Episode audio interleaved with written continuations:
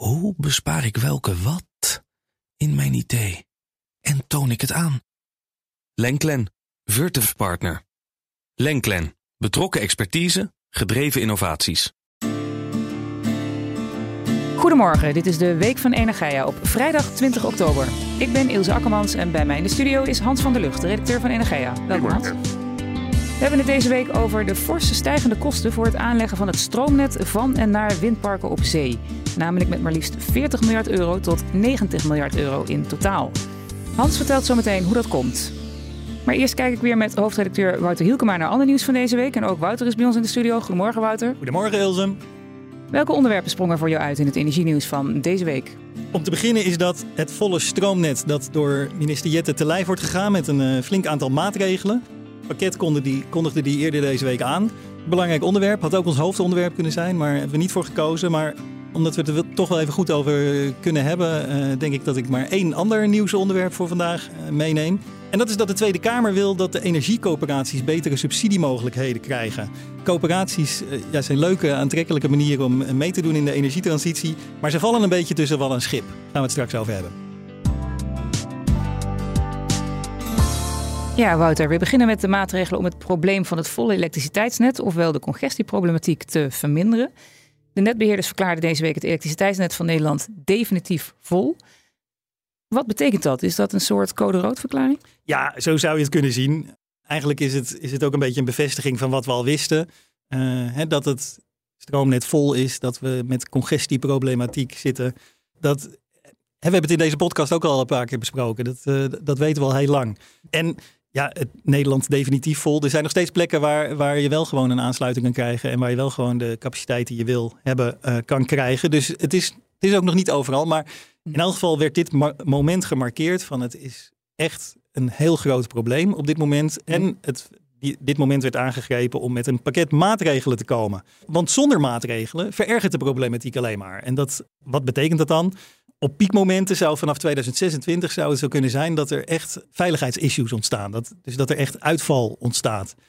Het wrange is ook dat het alleen maar op piekmomenten is. Hè. Op heel veel momenten van de tijd is het stroomnet helemaal niet vol. Mm. Is maar op een bepaald aantal momenten per dag of misschien zelfs per week uh, dat dit zo is. Maar daar zijn toch, om de veiligheid op het net te waarborgen, zijn er toch hele, hele grote maatregelen voor nodig en moet dat tegengegaan worden. Mm. Want ja, als, als er niks gebeurt, het is zo dat uh, de vraag naar netcapaciteit groeit harder dan wat de netbeheerders kunnen bijbouwen. Dus zonder maatregelen ja, ja, stokt het. Kunnen mensen geen nieuwe aansluiting meer krijgen? Kunnen bedrijven geen nieuwe aansluiting meer krijgen? En dat uh, hindert bijvoorbeeld de verduurzaming, omdat heel veel verduurzaming via elektrificatie, zoals dat heet, gaat. Ja. Ja, en het gaat zowel om maatregelen die de netuitbreiding moeten versnellen, als om maatregelen die vooral een beroep doen op de gebruikers van het elektriciteitsnet. Hoe zien die maatregelen er meer precies uit? Nou, er zijn er, zijn er heel veel. Jette heeft een aantal uh, sporen, noemt hij dat, uh, gekozen. Op basis waarvan hij uh, dit, deze problematiek te lijf wil gaan. Mm. Het belangrijkste is sneller bouwen. Hè, de lange termijn oplossing voor congestieproblematiek, voor het volle stroomnet, is toch gewoon uitbreiden van het net. Mm. Meer kabels leggen. Woensdag was er ook een persconferentie met minister Jette, maar daarbij waren ook Manon van Beek, CEO van Tenet, en Maarten Otto, de voorzitter van Netbeheer Nederland. En Maarten Otto vertelde dat er de komende tijd 100.000 kilometer kabels aangelegd gaat worden. Dat is uh, 2,5 keer de wereld rond.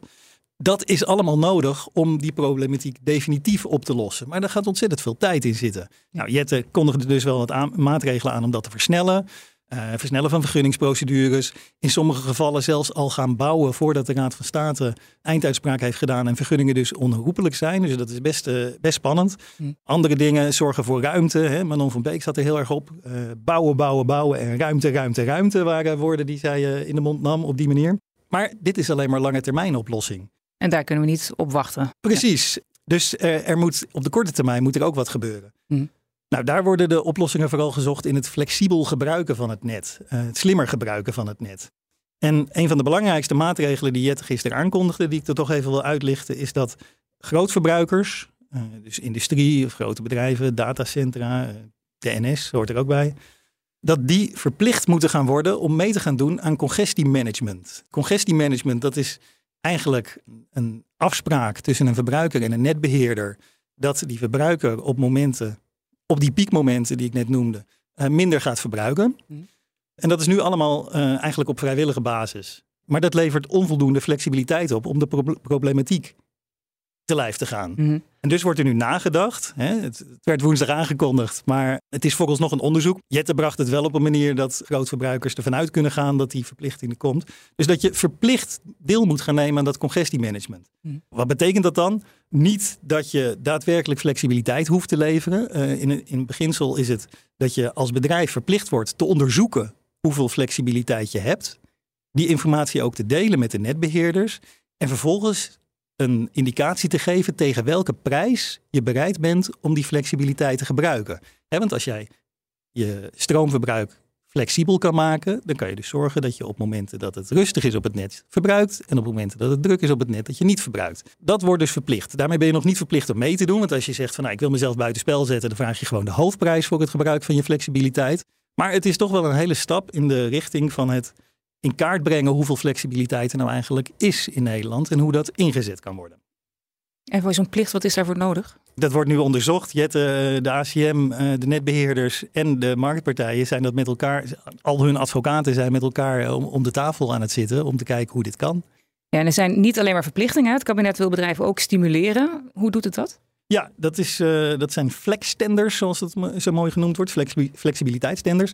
Dat is wel een mooie maatregel. Netbeheerders die kunnen natuurlijk heel goed inschatten op welke plekken in het net flexibiliteit nou nodig is en waar mm. niet. Sommige plekken waarvan zij zien van ja, daar hebben we echt flexibiliteit nodig, kunnen ze echt aanwijzen aan bedrijven die daar zitten of batterijexploitanten die daar actief willen worden. Kunnen ze aanwijzen van nou op die plek hebben we dat echt nodig. En ook voor de langere termijn, zodat daar voor partijen die dat kunnen leveren een business case ontstaat. Mhm. Dus dan wordt er met een tender wordt er, wordt er ingezet van nou uh, wie kan er flexibiliteit leveren en tegen welke prijs daar wordt de, de beste oplossing, misschien de goedkoopste oplossing, uh, wordt, er, wordt daar dan uitgekozen. En de netbeheerders hebben daar dan een hele gerichte flexibiliteitspool op een plek waar ze dat nodig hebben. Mhm. En bedrijven hebben lange termijn investeringszekerheid, omdat ze zeker weten dat de netbeheerders daar die flexibiliteit ook nodig hebben. En wat vindt de markt van al deze maatregelen? Ja, dat is een beetje afhankelijk van wat je precies met de markt bedoelt. Maar als we het even hebben over de grootverbruikers. Uh, ik sprak Hans Grunveld, directeur van de FEMME, de Vereniging van, van uh, Zakelijke Energieverbruikers. Ja, die had eigenlijk geen goed woord over voor de, voor de maatregelen. Hoe hij erin staat, de netbeheerders hebben steken laten vallen. En daarom is deze problematiek ontstaan. Mhm. Of dat helemaal klopt, laat ik even in het midden. Maar dat is, dat is zijn visie. En hij zegt dat de netbeheerders hun eigen falen nu eigenlijk afwentelen op de grootverbruikers. Want de grootverbruikers moeten nu met de oplossing gaan komen, hè, die flexibiliteit. Terwijl hij zegt, ja, de netbeheerders hebben één maatschappelijke taak en dat is toegang geven aan het elektriciteitsnet. Mhm. En daar krijgen ze een ruime onvoldoende voor.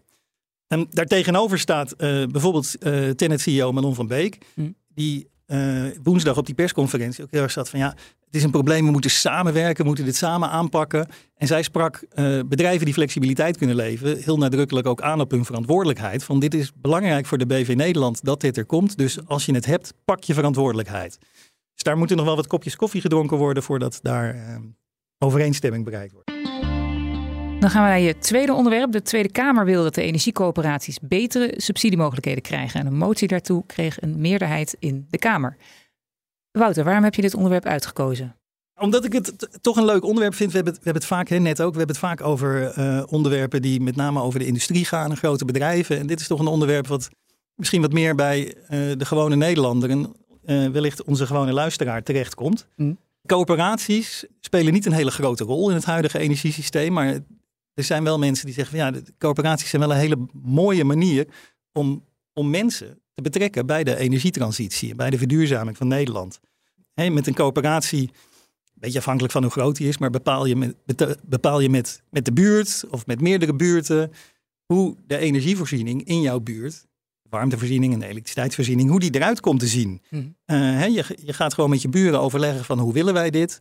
Uh, nou ja, uh, misschien heb je een plek waar zonnepanelen passen. Of er zijn zelfs coöperaties die een hele warmtesysteem uh, met elkaar regelen. Dus dat is een hele aantrekkelijke en sympathieke manier om de energievoorziening voor elkaar te krijgen. Dus ik vond het interessant en leuk om het daar even over te hebben vandaag. Ja, en in de motie wordt de regering opgeroepen om het verruimen van de voorwaarden van de subsidieregeling coöperatieve energieopwekking, ofwel SCE, te onderzoeken. Ook moet de regering in kaart brengen hoe de positie van energiecoöperaties in de subsidieregeling SDE kan worden versterkt. Hoe is die situatie nu? Ja, hoop afkortingen inderdaad. Uh, ja. Even wat uitleg uh, blieven. Hoe is de situatie nu? Er zijn, er zijn al best uh, de nodige coöperaties. ik was toevallig dit weekend, was ik, ik woon in Bergen, was ik bij Bergen Energie. Die hadden een open dag. die zijn bezig met hun, hun derde zonneveld, 2 megawattveld. Ehm, hartstikke leuk om daar te komen. Dus er zijn al best wel veel coöperaties actief. Alleen, die hebben een beetje het, het laaghangende fruit geplukt tot nu toe. Hè. De makkelijke plekken waar, waar eenvoudig een coöperatie ja, zijn doelen kan nastreven, die, die zijn nu allemaal ingevuld. En nu begint het wat moeilijker te worden. En dan zie je toch dat coöperaties ja, een beetje tussen wal en schip vallen. Hè. De, die, die twee regelingen die je net noemde, de subsidieregeling coöperatieve energieopwekking, die speciaal voor coöperaties geschreven is, mm. die blijkt toch niet helemaal zeggen de coöperaties zelf, hè, uh, blijkt niet helemaal te bieden wat ze zoeken. De, de vergoedingen zijn te laag. En je kan er alleen in aanmerking voorkomen als je relatief klein bent. Dus dat willen ze aanpakken. Andere regeling is dus de SDE. Dat is uh, ja, het vlaggenschip van de Nederlandse verduurzaming, zou ik bijna willen zeggen. Daar gaan miljarden in om en daar alle windmolens en zonneparken die je, die je ziet, worden daarmee uh, gedeeltelijk gefinancierd. Mhm. Maar die regeling is, is voor veel coöperaties nou juist weer een beetje te groot of, of te concurrerend. Hè? De, de, binnen de SDE wint de partij de subsidie die, die, het, die het minste nodig heeft, zeg maar. Mm. Dat is voor coöperaties toch soms te lastig om daar dan tussen te komen. Um, hoewel ik moet zeggen, die, die coöperatie waar ik dus dit weekend was, Bergen, die hebben wel SDE uh, gekregen voor hun nieuwe plannen. Dus het kan wel, maar hè, dat, uh, dat, dat horen we dan in de coöperatiesector. Ze vallen nu een beetje tussen wal en schip. En de regering moet nu dus die verruiming van de voorwaarden van de SCE, dus de, de subsidieregeling coöperatieve energieopwekking, onderzoeken. Waar moeten we dan aan denken? Ja, nou inderdaad, uh, meer geld dus en ruimere voorwaarden. En ze willen dat, dat grotere projecten mee kunnen doen. Ik geloof dat er tot, tot 6 megawatt zon en tot 18 megawatt wind uh, werd zo'n beetje genoemd. Mhm. Nou, dat is 18 megawatt, dat, is, dat zijn best forse projecten. Dan, uh, dan, dan, dan, heb je het wel ergens over. Dus daar moet verruiming komen. En uh, voor de SDE wordt gevraagd, hè, Suzanne Kreuger van, de, van GroenLinks vroeg dit samen met een aantal anderen, vraagt ze ook om een verhoogd tarief voor, hè, ze willen een apart schot noemen we dat in de SDE, een ap mm. apart potje binnen het potje zeg maar, voor 100% coöperatieve projecten. Mm. Ze zegt, kan je dat nou niet een beetje apart stellen en dan uh, daar een iets hoger tarief voor rekenen? Minister Jette heeft hier eigenlijk niet zoveel zin in. Die, die heeft ook deze motie afgeraden, zoals dat dan zo mooi heet ja, die zegt we moeten niet binnen de SDE allemaal aparte potjes gaan doen, want dan werkt de systematiek niet meer heel erg goed. Mm. Maar een meerderheid van de Tweede Kamer uh, stond er toch uh, sympathiek tegenover en heeft dus voor deze motie gestemd. Yeah. Um, komt misschien wel omdat de motie eigenlijk alleen maar vraagt om een onderzoek. Dus er verandert hierna nog niks. Er wordt onderzocht of het kan.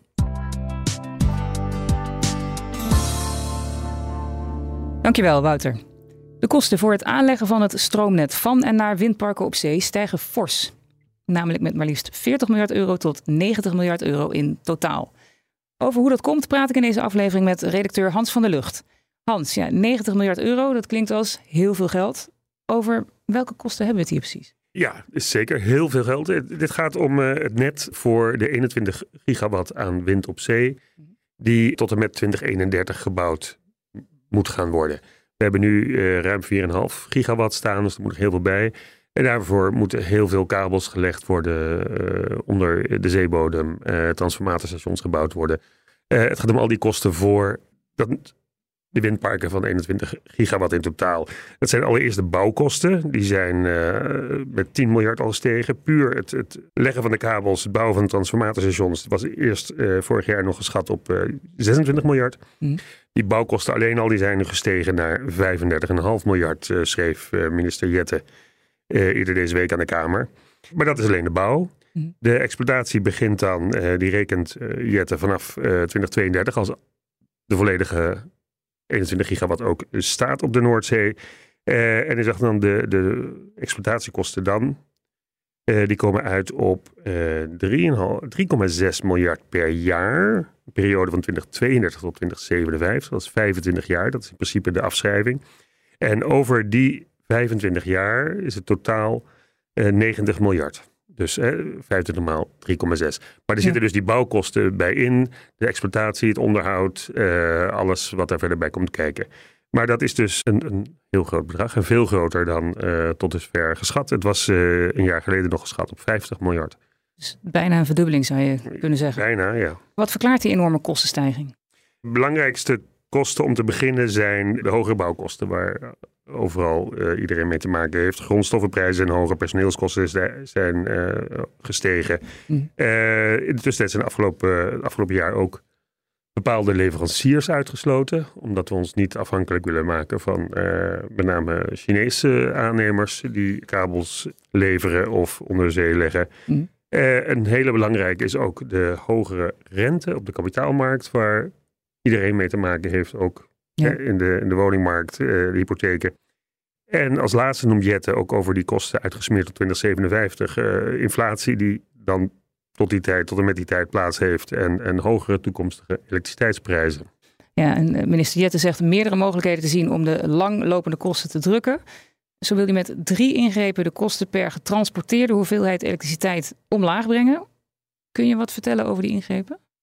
Ja, ten eerste, het, uh, het, zijn geen forse ingrepen waarmee miljarden bespaard worden. Maar hij wil om te beginnen de levensduur mhm. verlengen. Uh, ik zei de kosten over 25 jaar. Inmiddels is al de vergunningsduur voor windparken op zee verlengd tot 40 jaar. Exploitanten zeiden van ja, na 25 jaar kunnen die windturbines nog best een tijd mee. Dus uh, kunnen we een vergunning krijgen van 40 jaar. Hij wil dus ook nu de, de afschrijving van het net op zee uitsmeren over 40 jaar. Nou ja, per jaar worden dat dan natuurlijk lagere kosten. Ja. Maar dat, is, uh, dat verandert niets aan, aan het eindbedrag. Verder wil hij kijken of hij de opbrengsten uit tenders voor vergunningen voor windparken op zee kan gebruiken om die kosten te drukken. Nederland uh, vergunt de windpark op zee nu met uh, wat heet een kwalitatief bod of een vergelijkende toets met een financieel bod. Mm. Dus wordt gekeken naar wat biedt de exploitant precies aan, de kwaliteit, welke turbines, welke bedrijven werken daar mee, hoeveel ervaring heeft het bedrijf. En eh, daarnaast eh, moeten bedrijven nu ook een financieel bod doen. Mm. Kan 1 miljoen zijn, kan een miljard zijn, wat ze willen. We weten niet precies hoeveel er tot dusver hier speelt op dit vlak. Uh, maar goed, het financieel bod dat een bedrijf doet, dat zou hij kunnen gebruiken om de kosten voor net op zee uh, iets omlaag te brengen. Ja. En hij wil ook de kosten drukken door uh, het stimuleren van hybride verbindingen, zoals het heet. Dat wil zeggen dat de kabel naar een groot windpark, wat bijvoorbeeld tussen Nederland en Engeland ligt, uh, op, de Nederlandse, op het Nederlandse deel van de Noordzee, dat die kabel gelijk doorloopt naar Engeland. Zodat de kabel niet alleen het windpark met Nederland verbindt, maar ook gelijk een, een extra interconnector is tussen Nederland en Engeland. Daarmee zouden de kosten gedeeld kunnen worden met Engeland de verbinding intensiever gebruikt. Want ook hè, als een windpark stilstaat uh, op een windstille dag, nog steeds die interconnector dan gebruikt kan worden om stroom van Engeland naar Nederland of andersom te uh, transporteren. En dat brengt inkomsten met zich mee. Ja. En hij wil kijken of hij kosten kan delen op die manier met buurlanden, ook de bouwkosten. Plannen zijn er ook al, hè? Lion Link heet dat? Uh... Er zijn plannen voor, maar dat is allemaal nog in, in, in een zeer. er zijn nog geen concrete bouwplannen. Ja, vorige maand mislukte in het Verenigd Koninkrijk een grote aanbesteding voor hernieuwbare energie. Is dat een scenario dat ook hier dreigt? Jette meent van niet. Maar eh, daarvoor moeten we ook eerst even kijken naar hoe die uh, aanbestedingen in het Verenigd Koninkrijk precies lopen. Mhm. Eh, vorige maand was er een grote aanbesteding. Daarbij kunnen meerdere bedrijven meerdere vergunningen voor meerdere projecten verkrijgen. Het is niet één windpark wat geveild wordt. Maar bij alle projecten die uh, in de etalage lagen, zogezegd, geen enkel bedrijf wilde een vergunning voor een, het bouwen van een windpark op zee. Hm. Dat is, was heel opvallend, maar wat daar een rol speelt is de manier waarop in Engeland deze windparken worden aanbesteed. Men heeft daar uh, het systeem van de Contract for Difference, wat wij ook wel een twee-richting contract noemen. Uh, daarbij spreken de overheid en de exploitant een, een prijs af of een, een, bandbreedte van een minimum- en maximumprijs. Uh, als de marktprijs voor elektriciteit lager is dan de afgesproken prijs, dan krijgt de exploitant het missende deel vergoed, zodat hij toch uh, gewoon rendabel het windpark kan exploiteren. Mhm. Gaat de prijs er overheen, dan moeten die meeropbrengsten moeten, aan de overheid worden afgedragen. Nou ja, exploitanten zeiden toen uh, in Engeland gewoon die, die, die, niveau waarop die prijs is gezet is te laag. Daar gaan we het niet voor doen. De, bouwkosten, rentelasten zijn allemaal gestegen. We gaan het hier niet voor doen. Dus als de prijs hoger was geweest, was er misschien geen enkel probleem geweest. In Nederland hebben we een heel ander systeem, als gezegd. Hè, de, het, het de vergelijkende toets met het financieel bod. Mhm. Subsidieloos. Maar dat betekent ook dat alles wat een exploitant denkt te kunnen verdienen met het windpark, dat geld is voor hem. Ja. Nou ja, Jette denkt dat dit nog steeds aantrekkelijk genoeg is eh, in de huidige markt voor exploitanten. En hij verwacht dus niet dat een komende tender zal mislukken.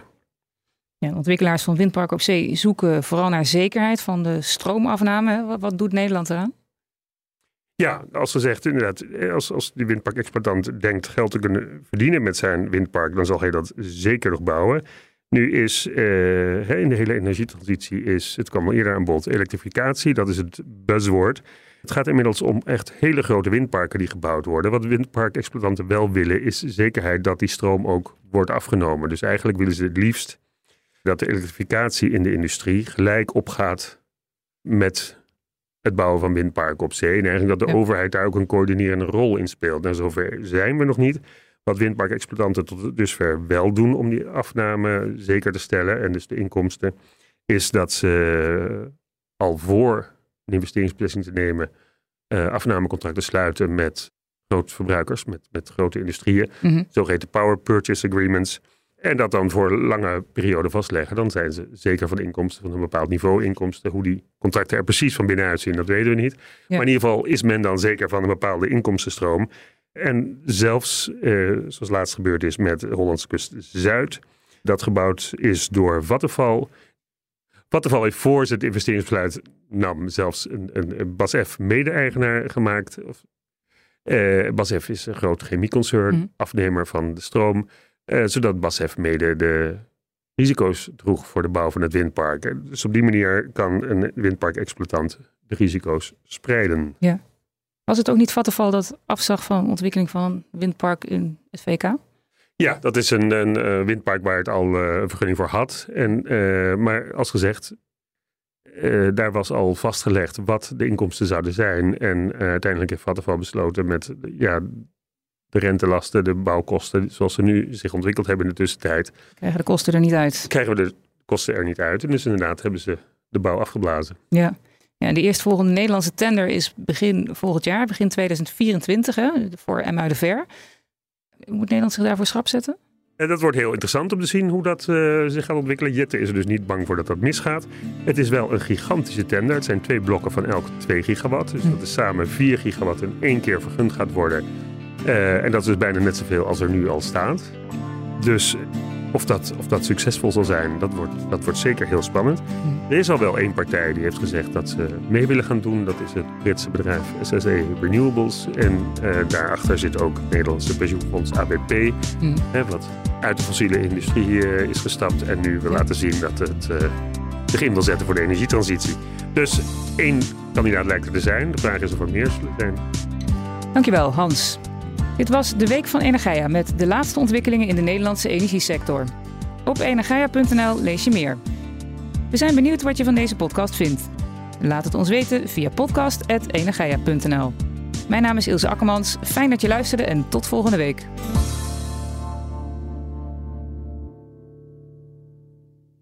Hoe bespaar ik welke wat in mijn idee? En toon ik het aan? Lenklen, Virtuf Partner. Lenklen, betrokken expertise, gedreven innovaties.